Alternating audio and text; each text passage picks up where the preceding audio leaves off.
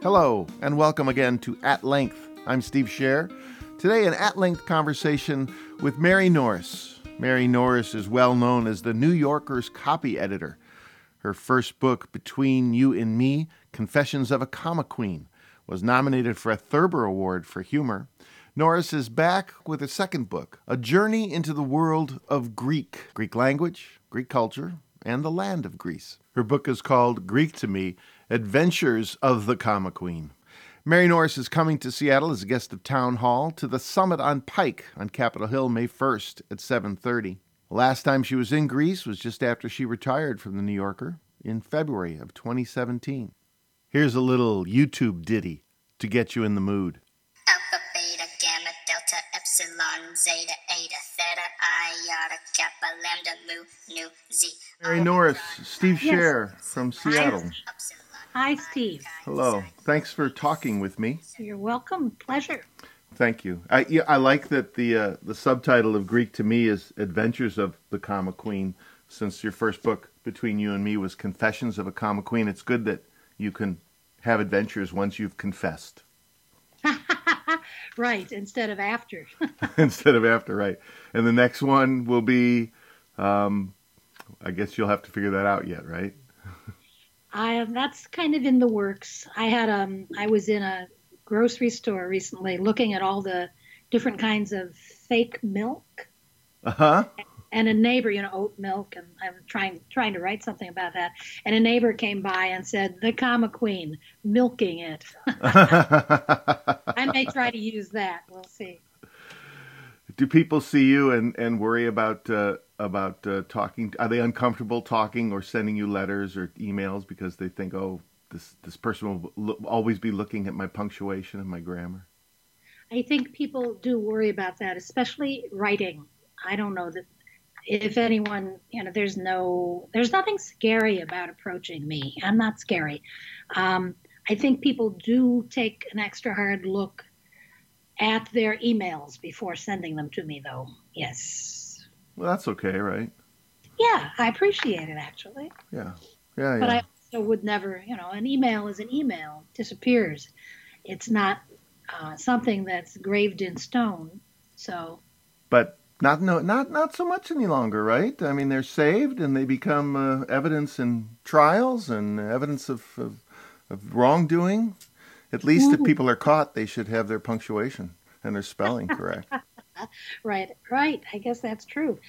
Even if you delete an email, is it always there to be retrieved by someone? That's what they say. That's what the forensics people say, right?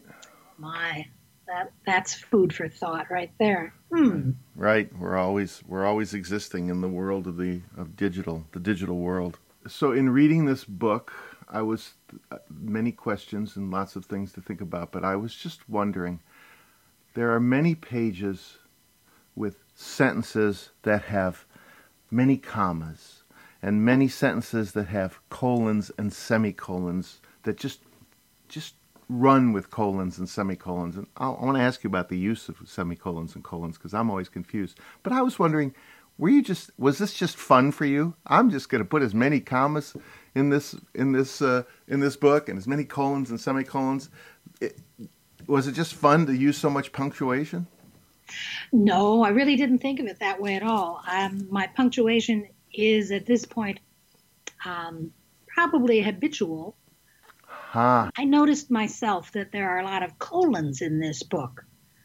Maybe, you know, the colon introduces a list, and it has a forward thrust to it. And I don't know, maybe I'm just cheating by putting colons in to make the reader think there's something coming. Is that so? What what is the colon? The colon is introducing a list, or is introducing some something that directly answers or completes the clause that comes before. Um, do you have a book in front of you? Do we? Can we find a colon? I sure I could. I bet I could, too. Mm-hmm. Oh, here's one. We use names from mythology in every walk of life. The Apollo space mission, the luxurious Hermes scarf, thick Olympus yogurt. Ah, yes, that is the answer to the first part of the, the sentence. We use the which walks of life we use Greek mythology in. I, w- I thought the colon was pretty clear. It's the semicolon that muddies the waters sometimes. The colon indicates something f- that goes forward. You know, a period after a sentence just means that this sentence is over. But a colon means this sentence is going to go on, and it's going to be a continuation of what I just said. And I said that there's there's mythology in every walk of life, colon, these are some of the walks of life you find mythology in. What about the semicolon? How does it muddy the water? What's its use? Do you like answering these questions? I mean, I it, I know you've devoted your life to thinking about these things, but do you also like talking about them? I can get pretty worked up about them still, yes, yes.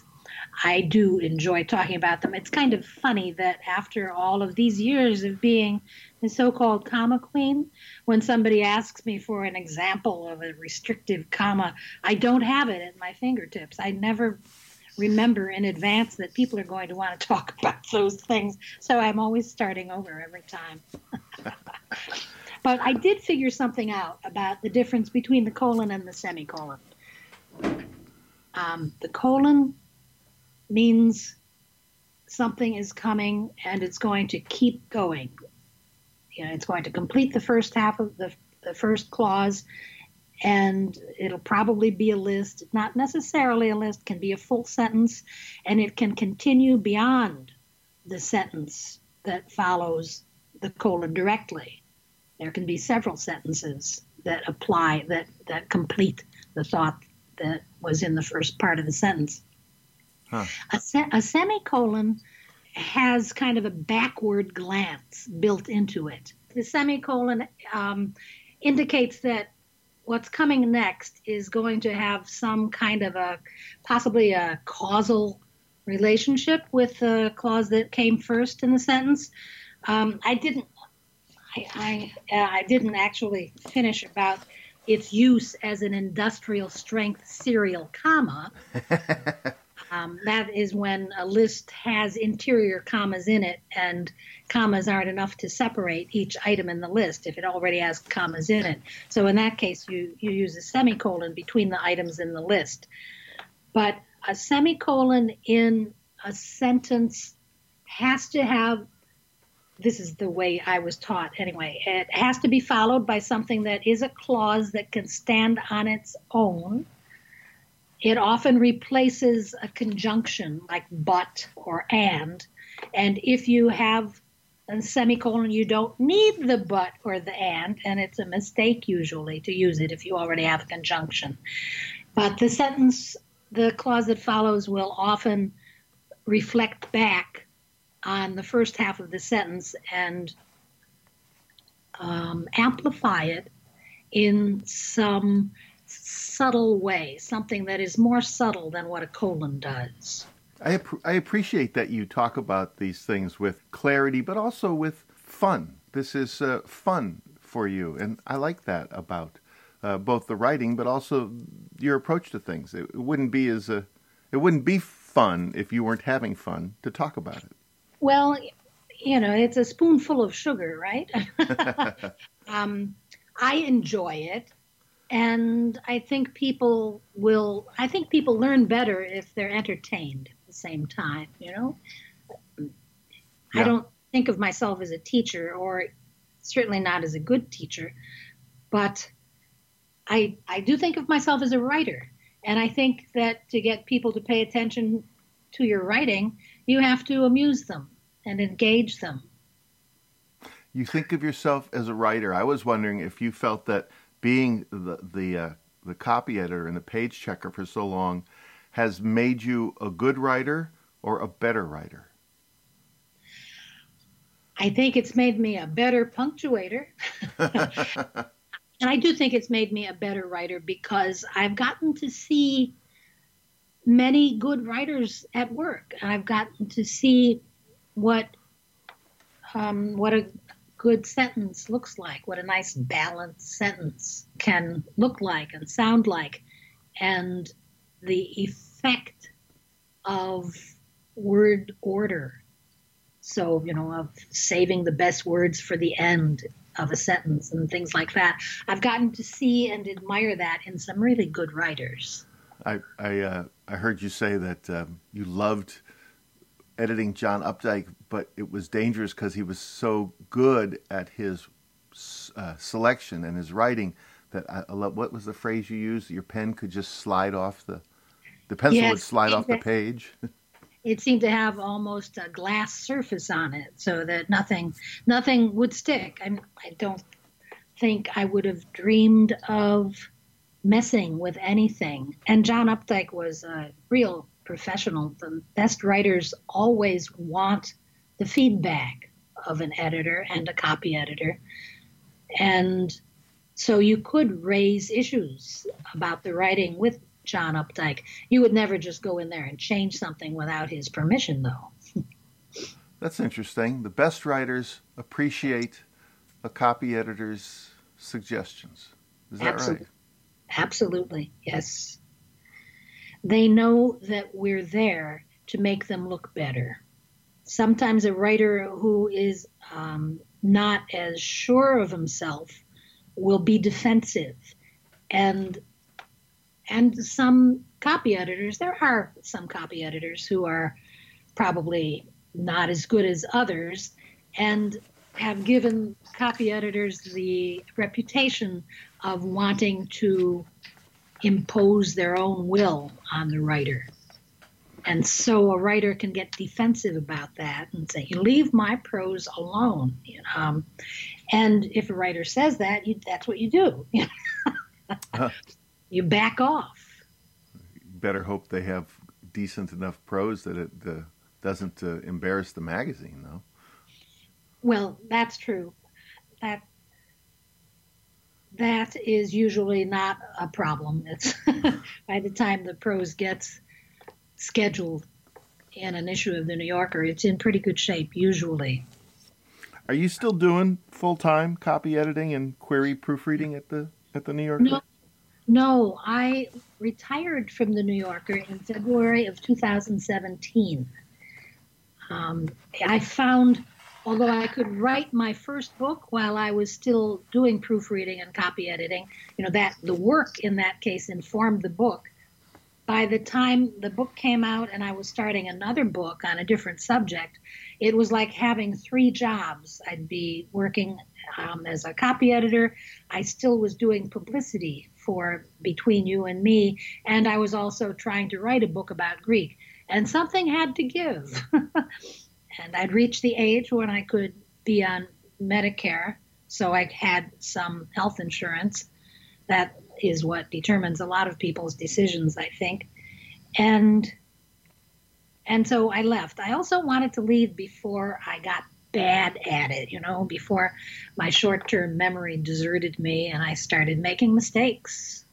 Yes, I understand. And uh, and you wouldn't have been able to have as many adventures If uh, in Greece, if you were, of course, didn't I read that you haven't been back yet? The the la- when was the last time you were in Greece? I went to Greece right after I retired from The New Yorker for three months. I'd never been able to go for such a long stretch of time, and what I did something I did something I had always wanted to do.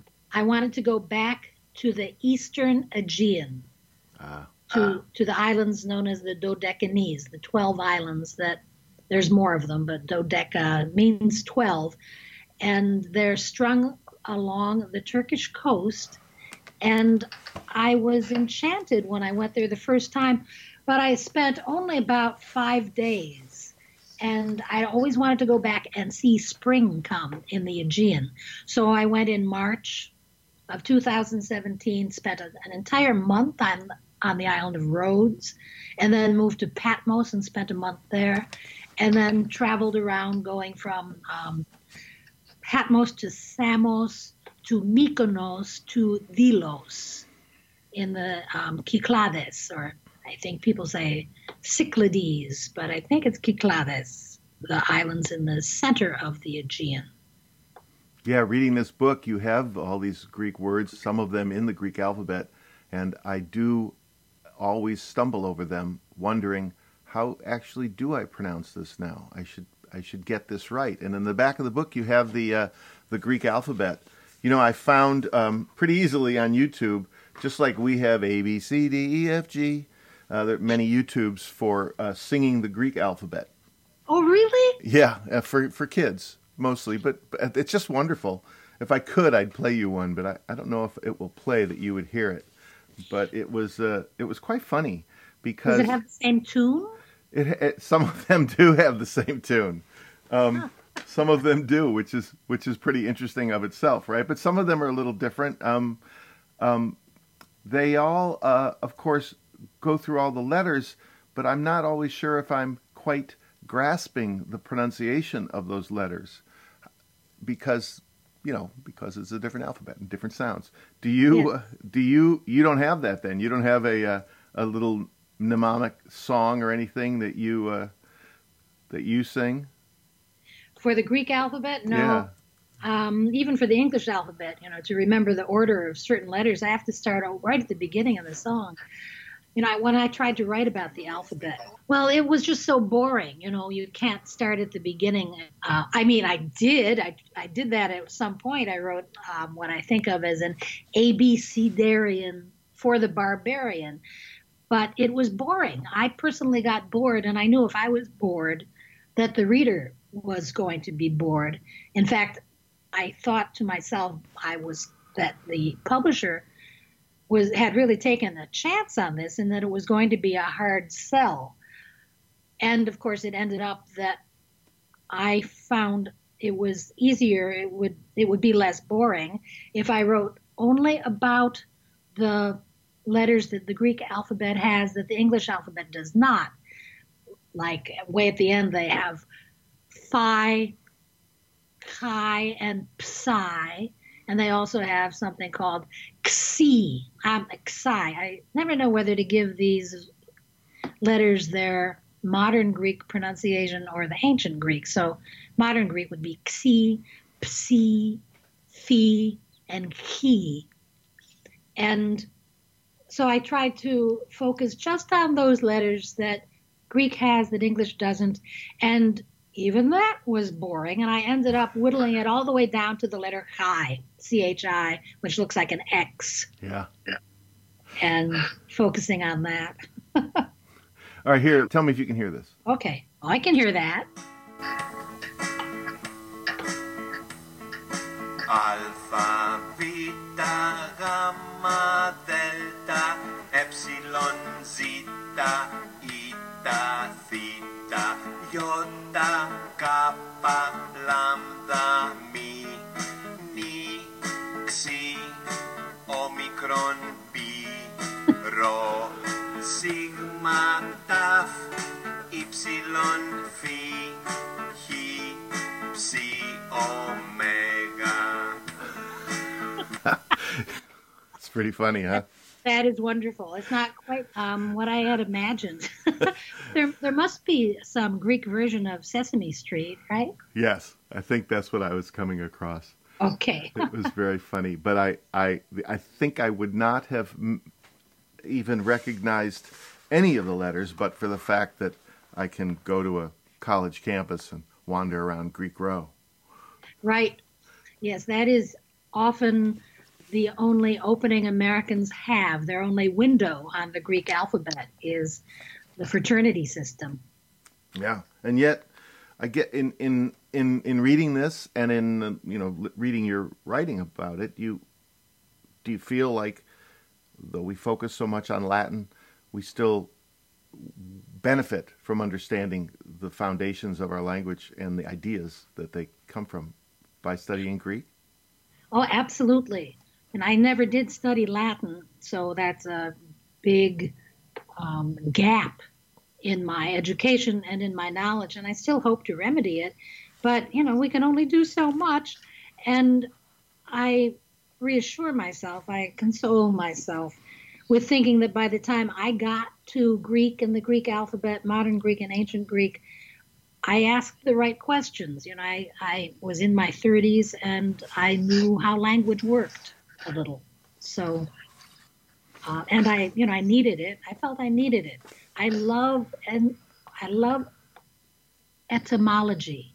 That's the history of the word and its roots. You um, needed it for your work? I mean, you do talk about how The New Yorker uh, helped fund your studies of Greek. Yes, The New Yorker at first was skeptical of my saying that I that um, ancient Greek was relevant to my work on the copy desk. But truly, it informs spelling to a huge degree. Not only are there words in English that are directly descended from Greek, and the spelling of the word tells you where that word came from, um, but also when we make new words, science, especially the medical sciences, depend heavily on Greek roots to put together new words in English. You know, an example is otorhinolaryngologist. That's the ear, nose, and throat doctor. Um, and rhinoceros, is that means rhino is nose, ceros is head, I think. So the rhinoceros is a creature whose entire head is taken up with its nose practically, you know, the big horn of the rhinoceros. Oh, I guess that explains why I'm always thinking I'm going to see a somebody who is dealing with rhinoceroses when I go see the ear, nose, and throat specialist. Right. Well, there's a rhinoplasty is the word for a nose job. Of course. Of course. Plastic nose.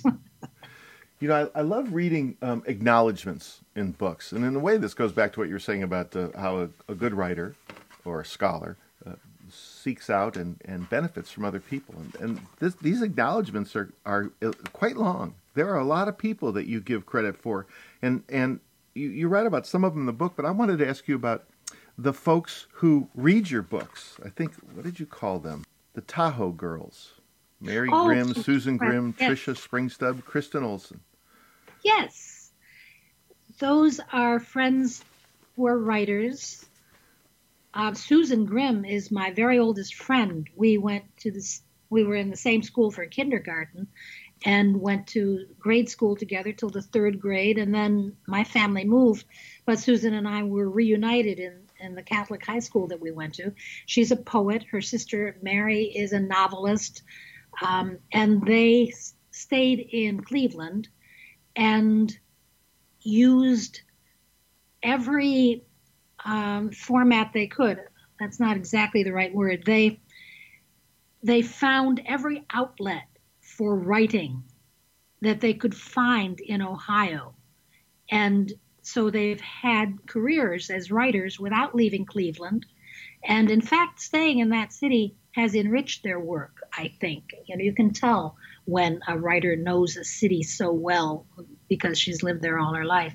Anyway, Mary and Susan wanted to go to um, a writer's workshop of some sort, and they didn't think they'd be accepted at the same one, so they created one. And they invited me and a lot of other writers they've gotten to know in Ohio, including Kristen Olson and Trisha Springstubb, and rented a house on Kelly's Island in Lake Erie. And and so every fall we go there and bring a piece of writing and share it and remark on each other's work. The Tahoe group is a little subset of that. Chris Olson's family has a home on Lake Tahoe, uh, and she invited us to come for a full week and work on our writing, and it's it's wonderful. We work in the morning privately, you know, uh, some go find some spot at a table and work on writing, and then we have some fun in the afternoon. We go to Sierraville, this wonderful bird watching place. We always visit the Donner Park Memorial, or Donner Memorial Park, where the Donner family was trapped and um, terrible things happened that terrible winter when they tried to take a shortcut and got caught in the snow. And only a few of them survived. So we have a picnic at Donner Park, which is always fun. And in the evening, after dinner, we share our writing. We share what we've been working on. So a lot of the passages in this book about Greek will be familiar to those Tahoe girls because they gave me feedback on them, the parts about Virginia Woolf, I know, and they helped also with the very end, the part about nostalgia at the end. I like that part. Also that uh, you uh, you uh, talk about and you go uh, pay homage to, make a uh, pilgrimage to the house, uh, the Greek house of the writer Patrick Leigh Fermor, a, a writer yes. who I only became familiar with the last few months when I came across his book, Between the Water and the Woods. His first books were actually these Greek books, oh. Mani and Rumeli. You you write about him that he... um. He liked his details. And oh, he, yeah. He liked to go on with, I think maybe that was one of the sentences, that go on with the long lists of, you know, why if three would do as an example, why not do twelve or, or thirteen? One of his lists I counted, it was a list of Greeks in the diaspora, you know, like Chicago Greeks or Greeks in uh, London. And there are ninety-one, ninety-one things on that list. So... Also, I think I have a bit of the same love of details as Patrick Leigh Fermor. I think they're also wonderful. You know, if it's something that you love, if, if you're looking at the view from a room in the Mani, from above an olive grove out to the sea, it's hard to stop describing all the things that you see that you love. Well, I have a good editor, so he does his best to rein me in. But, you know, in this these in these modern times, um, that attention to detail and that and that um, willingness to take the time and hope that people will enjoy the time you've taken to describe, well, it's just not as um, prevalent. True. It's an act of faith, isn't it? That people will be interested. Hey, uh, I wonder how you felt about, uh, I mean, I'm sure you would have liked to have won, but you were a finalist for the Thurber Prize in humor in uh, for for your first book, for Comma Queen, right? Well, and, and that must be, I mean, James Thurber, The New Yorker, that's sort of, those go hand in hand. That must have been, what were people saying at the New Yorker magazine when they heard that? I don't believe there was that much reaction at the New Yorker magazine. What? What? That's a little too staid. Well, I I don't think there was. The thing about prizes is, it's like being a bridesmaid, never the bride. Um, being a finalist in a competition is all, it's all very well and good. It's nice, but the only thing that really counts is whether or not you win. So I think there might have been more attention if I had won the prize. Do you feel that way? I mean, there sure are a lot of people who are advertised in movies as Academy Award nominee.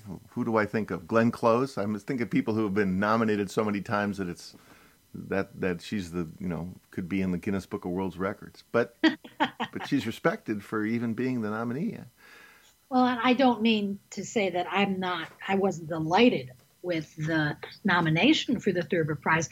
I love that my book was viewed as as a book of humor, as a humor book. And I also loved that it was the James Thurber Prize because I did a lot of work on Thurber. I did my graduate, my master's thesis on Thurber when I was in graduate school. And and because of the New Yorker connection, I'll tell you honestly, I thought I was fated to win that prize. Oh, you'll win it with this one then. Oh, um, this one... I would be really surprised. I mean, I hope that this book is also funny. I don't expect it to be nominated for a Thurber Prize, though, no. Not as funny? Not focused on funny? Oh, it's focused on funny, it, and it doesn't have to be just funny to win the Thurber Prize, I don't think. Um, the one who, that won this year, called Priest Daddy, it's very funny. It's wickedly funny. Patricia Lockwood. She is a poet, and when poets write prose, there's a surprise in every sentence. You know, it's really um, rich and dense. And there's some very serious, moving stuff in that book. So, oh, who knows? Let's hope that Greek to Me is nominated for the Thurber Prize and wins. Who knows? Do you write poetry? I used to write poetry, um, and I haven't tried my hand at poetry except for little tiny things in a long time. I like that notion that when poets write prose, they have a surprise in every sentence. Oh, it's That's rich. It. Uh, what'd you write your uh, master's thesis on about Thurber? My idea was that Thurber was not appreciated enough because he wrote humor. Thurber also had that idea, that he was not taken seriously enough because the work itself was funny and not serious. And I was trying to place Thurber among the great writers, great American writers. He was an admirer of Henry James, and he was on the same track, although I don't know that anybody would agree with me about this, but he was a humorist, um, tantamount to Mark Twain. So I was trying to lift Thurber up to the status, on the one hand, of Twain, and on the other hand, of Henry James. Well, I I have many Thurber books on my shelf, and, and I agree with you. I uh, one of my favorite Thurber stories was uh, about, a well, ostensibly, about uh, his dog Rex, uh, but it was really a memoir of his brothers and his family and his growing up in, in Ohio, but also just about... Uh, um, The, the power a dog brings into uh, a person's life, the, the love a dog brings into a person's life. Oh, yeah, that's nice. My favorite Thurber collection is the, the Night the Bed Fell. Yes. I think it was one of his earliest ones. It's kind of like a, well, it's supposed to be an um, autobiography or a memoir in the form of uh, these humor pieces. Yeah, you can't read that without that grand grandpa's uh, the, the the Civil War veteran grandpa up in the up in yeah. the attic. Yeah. You know, it's funny that you you do like Greek and you go to Greece, and uh, it's funny you chose a language which, as you point out, didn't have punctuation, and um, everything was in capital letters for a long time. Very hard to read. Very hard to read. I mean, thank goodness they worked on it over the centuries so that it's more readable now. And they, they, the ancient Greek has periods in it, and I don't know if it has commas, but the, the basic mark of punctuation that was missing was the space between words, you know. Yeah. And also they could have put a period at the end of the sentence. That would have helped. Um, But there were people who labored over it and figured it all out and made the best sense of it that they could. And so we benefit from their work. There are also some subtle words in the Greek language that have punctuation kind of built into them. Oh, like what? Well, they have a, a word in ancient Greek would be pronounced kai, K A I, and it's in modern Greek it's ke, and it's the conjunction and. And it also can be the adverb even, as in even I, kego. And in ancient Greek, they used it to mean and. It would just be between words to compile, to make a list. But it was very light. It had no more weight than a comma. And they even had some words um, that if you combined another, what they call a particle, T with the K, T K, it could act as a semicolon in a sentence. It just meant, and what I'm going to say next reflects on what I just said. You know, it was built right into the sentence. You seem sometimes like you're reticent to speak the Greek, or you apologize to the Greeks you're speaking to for not quite having mastered the language, but I also feel like the way you talk about it, I wonder if many of them have mastered their own language. Well, of course they have, but they must appreciate that you're speaking Greek. Well, Greeks always appreciate any effort by a barbarian to master their language um, because, you know, not everybody goes to the trouble to try. I'm caught right now, and I have, I was with the book, between... Um, classical pronunciation and modern pronunciation. My, I prefer modern Greek because that's what people speak, and it's important, I think, to honor the people who are around today and and are still speaking the language. And the pronunciation that scholars have come up with for ancient Greek, I'm sure that they have reasons that they believe that this is really what how the language sounded. I just don't buy them. It's sort of like what happens with English, isn't it? I mean, we have folks who talk about how ancient English would have sounded, but we or Shakespearean English, but we don't necessarily That's know. That's true. Certainly Old English, it would be hard to know. Well, they didn't have tape recorders, so apparently there are clues in poetry, uh, and they have left behind clues, and people have worked up pretty good arguments proving that they know how a certain word or vowel was pronounced. I'm just, you know, I could spend my whole life trying to figure this out, and I'm not a, a scholar, I'm not an academic, I'm not a classicist, I'm an amateur. And I like to keep it that way. And an adventurer. Oh, thank you. Right. you know, um, uh, we uh, we should. I'll, we'll just touch on the Iliad and the Odyssey, just because you do, and we should. Are you at the point where you can read some of it in in Greek? Yes, yes, I can read some of it in Greek. I have read more of it in Greek. This was back in the eighties when I was studying Greek at Columbia. Now I stare and stare and stare, and I. At the first reading, I think, oh, I, I will never be able to read this. But I try again, and on the second reading, I still am frustrated. On the third reading, and I'm talking about reading a few lines, you know, maybe the first three lines of the Iliad, words start to look familiar to me.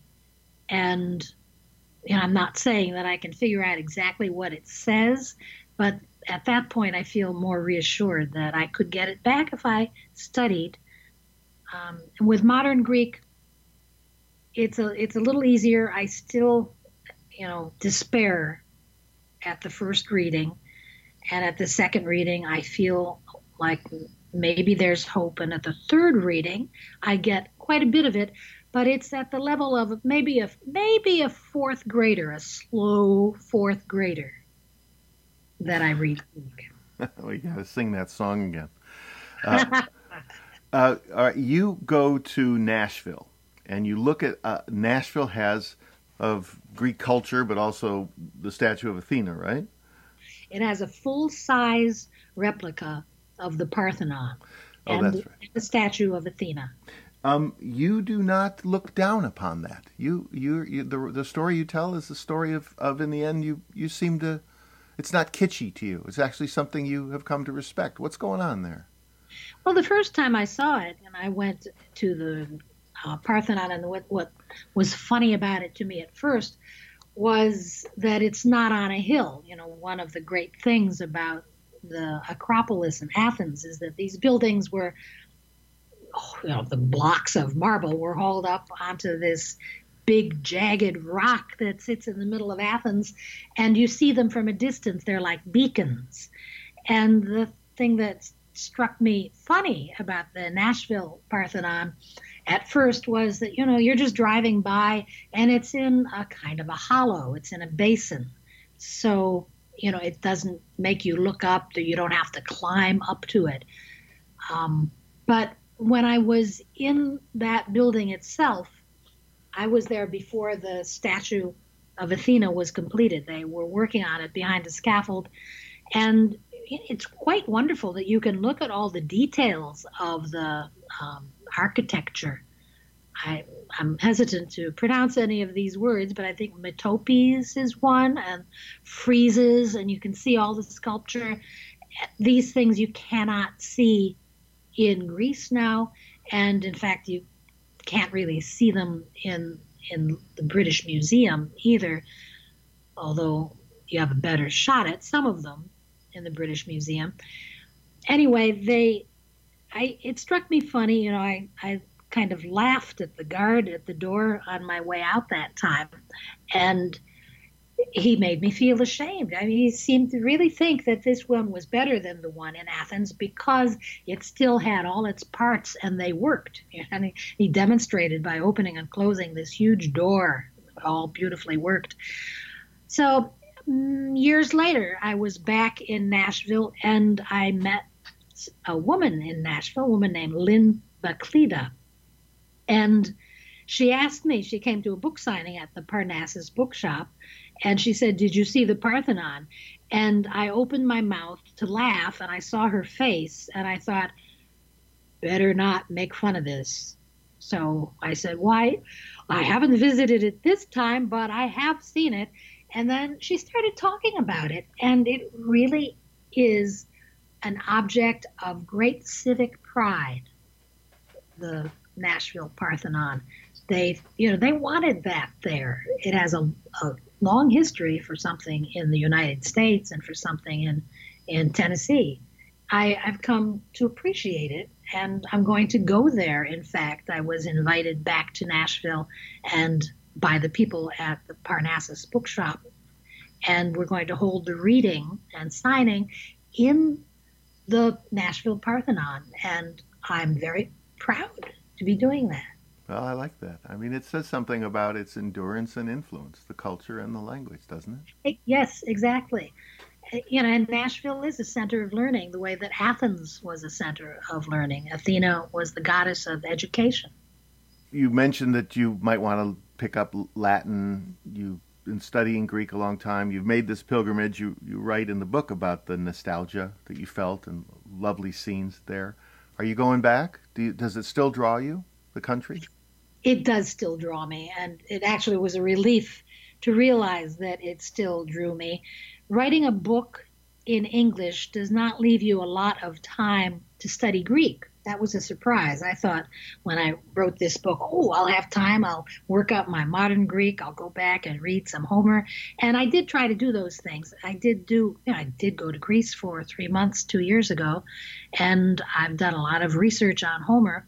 But it was so hard to write the book, and I had to leave so much out. You know, I did a lot of research. It was fun doing the research, and it was fun writing it up, but then realizing that I could never know as much as the people who, the academics who study Homer and the translators.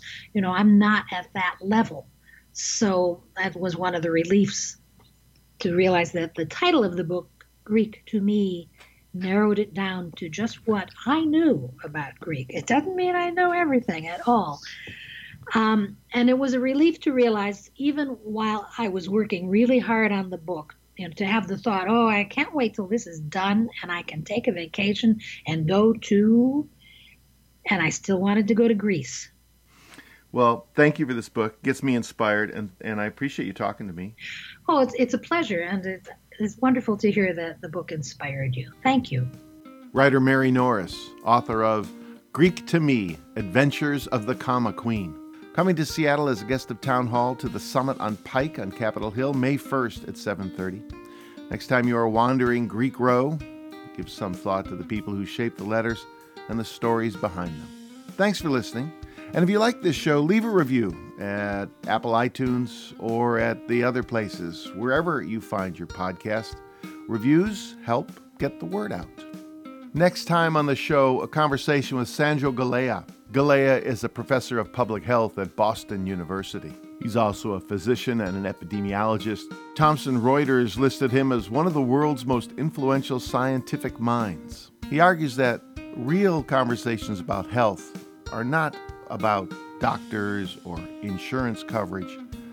Health is about what a society does to help each of its citizens achieve happiness and opportunity, and therefore health. Don't forget to listen to my other podcast produced in conjunction with Town Hall, In the Moment. Jenny Palmer and I talk about what's happening at Town Hall. There are excerpts from the interviews that you hear on At Length, and also interviews by other interesting people who are talking to people who are coming to Town Hall. So have a listen to that too, won't you? And we'll talk again. Thanks for listening.